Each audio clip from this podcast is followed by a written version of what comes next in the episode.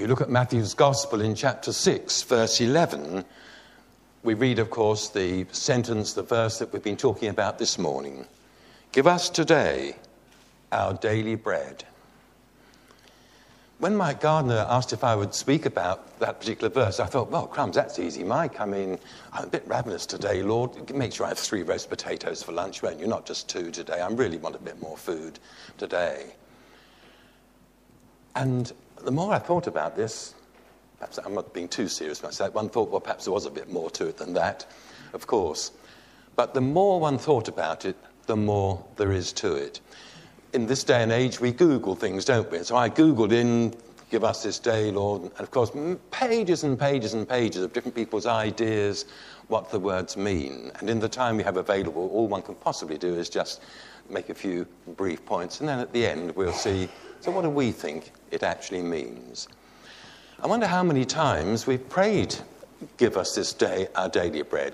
100,000, 10,000? Well, probably many thousands. And I wonder, I'm asking myself as much as anybody, I wonder when we say, Father, give us today our daily bread, what are we actually asking God for? What are we praying for? What do we, do we want Him to provide? Well, hmm, that's interesting. I thought, what actually am I asking God for? Now, we know that this particular verse comes, of course, in the Beatitudes, in the Sermon on the Mount.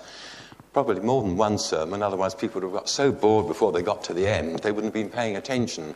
So maybe Jesus had an away week or something like that, and um, someone actually collected, wrote down, Matthew probably, um, all that Jesus said, and we know it as the Sermon on the Mount.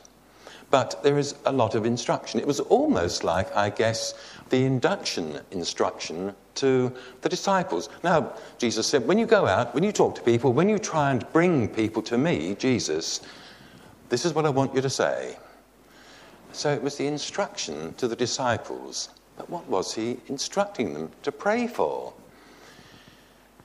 I guess when one looks at all these hundreds of pages in Google, the first thing I tried to do, maybe not very successfully, was to put together the various ideas and thoughts. So, what have other people made of this particular verse? I think probably there are three groups. The first um, is the group who says, ah, well, it's nothing actually to do with bread for tummies. It's actually to do with the bread we receive, that we, um, the spiritual bread we, we receive at the table, as indeed we're going to in a few minutes' time. When we actually sit down at the table, we're receiving spiritual food. That's what it's all about, this group said. It's the being able to and having the privilege and the pleasure to sit down at his table whenever we want to, whenever we can. We're invited, we're all invited if we love Jesus. Doesn't matter how good or bad we are, there were plenty of bad people sitting around the table when at the Last Supper. So we didn't worry about being bad, but if we love him, we are welcome at the table. So give us today our daily bread. Oh, give us today from the table, from the food we're going to eat later, give us that spiritual nourishment. Now, other groups said, no, no, no, it doesn't mean that at all, no. Um, what it really means is that Jesus is the bread of life, as we heard just a few moments ago. And, ah, well, there's nothing really to do with food for our tummies. It's nothing really even to do with just at the table. It's the fact we are Jesus' disciples. It's the fact that we can all follow him. The fact we can all be cheered up by him. We can learn about life from him. We can really do our best to be his servants. It's being if you like, the bread of Jesus. It's following him. That's what it's all about. Nothing to do with the tummy at all. Hmm, well, that's possible, I suppose. And then there was a third group, and the third group of people said, no, no, no, you've got it wrong. It's not really to do with the table, it's not really to do with following Jesus in the, the, the, the whole sense, it's to do with the Word. Give us each day some nourishment, some spiritual nourishment from the words we should be reading each day. It's the Bible. That's what really counts. That's the important thing. We can be nourished spiritually, oh, in every possible way from the word in the Bible. Now you say, well, I don't know. We're not, none of us is in a position, are we, to say, well, any of these three groups of people is wrong or they're right. Maybe we look at a bit of each. But let's just, for a few moments, we have only a few moments, let's just look at some of the words that we actually say, and then we'll draw our own conclusions. well, um, I guess the obvious word to think about first is food, bread. Did Jesus really mean bread for here? Well, we do know, of course, that he was particularly concerned about people's bodies. We know of the number of healing miracles, countless examples. He was concerned that we were well fed in, the, if you like, the bodily sense. And of course, the feeding of the 5,000. You remember, of course, here were these, I like to think of it as 10,000, 5,000 men and 5,000 women and children, but that's another story. And here was Jesus with the five loaves. He was feeding them with bread. So he was definitely concerned about our, our bodies. And so let's keep that um, in mind. And then, well, give us our daily bread. Us? Who's us? Is it you and me? Is it just those of us in this room, in this sanctuary at the moment? Is it everyone around the world, all his people? It's not give me my daily bread, not fill my tummy and blow with you, you know, it's give us. And, well, I like to think of it as God, we're talking about God's people, all of them, not just me, not being selfish, you know, in this, in this world, uh, the, I gather there are about 9 billion people. And it's said that 1 billion of the 9 billion haven't enough food to eat, will this day go hungry. One in, in nine of the people in the world. And yet, again, one reads, there is enough food to go round. It's just, as we said with the young people earlier, we're not good at sharing.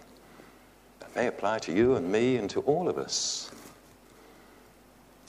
And then give us this day our daily bread. Gosh, this word day crops up twice. And it's interesting, going back to the Google, you find there are countless examples of the way people translate this.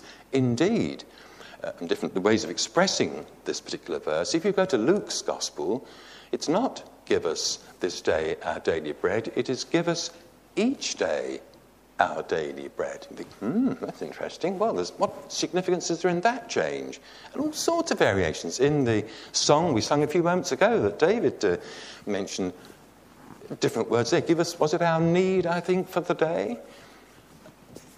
So the word used for daily in um, Matthew's Gospel is a very strange Greek word. As you all know, I'm no Greek scholar whatsoever, but I read that um, it's the word epiousios, and that's a very unusual, very unlikely Greek word. It doesn't come up in um, literature very much at all, hardly ever, and it's not mentioned in the Bible ever again. It's a sort of word, apparently, that if you're going to Sainsbury's or the co op tomorrow morning and you've got a shopping list, that's your daily need. It's that sort of day they are talking about. But give us our daily bread. Janet reminded us of the story of the Israelites, as we say, 600,000 of them. There they were, grumbling and moaning and saying, Come on, what earth are you doing, Moses? You brought us out here and you're not feeding us, you're not giving us any drink. And they were moaning, and the condition, you remember, was you take only what's sufficient for today.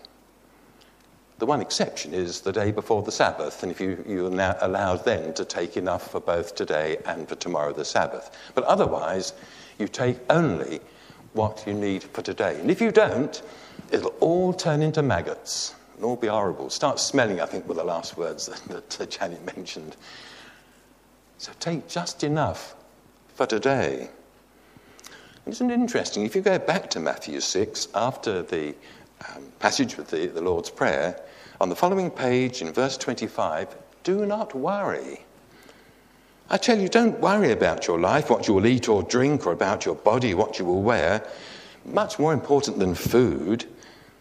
And it goes on. Don't worry about the clothes. Don't worry about the lilies. then in verse 30, if that is how God clothes the grass of the field, which is here today and tomorrow thrown into the fire, would he not much more clothe you, Oh, you of little faith. So do not worry, saying, What shall we eat or what shall we drink? For the pagans run after all these things, but your heavenly Father knows that you need them. Don't worry. Gosh, that's a lesson for all of us, certainly me, isn't it? You mustn't worry about anything. Have what you need today. Ask God for what you need today. Tomorrow, He will provide again. He will give you something for tomorrow. You mustn't harbour things. There's a sermon there in itself, isn't there? And perhaps finally, time is rapidly running out. Give us this day. Give.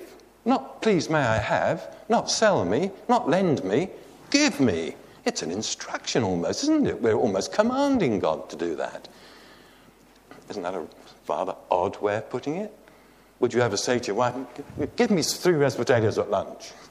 And get smacked round the ear or something. Strange, I think I'm right in saying, someone might correct me over coffee, that there is no, or was no word for please at that time. That's the reason why please doesn't appear. I, as I, say, I do stand corrected.